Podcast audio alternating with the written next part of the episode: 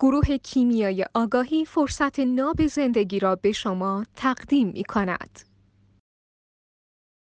آلودگی که بین مادر و پسر اتفاق میفته اون آلودگیه که همسر یعنی خان مادر خانواده آنچه که بر اساس توقعات خودش تو ذهنش از همسرش شکل داده و از همسرش اون توقعات برآورده نشده از پسرش توقع داره و پسرش هم از بچگی به دنیا میاره و شیر میده و همه همه چی دست خودشه دیگه. بر اساس خواسته ها و عقده های خودشون رو تربیت می‌کنه و میکنش جایگزین شوهر خودش.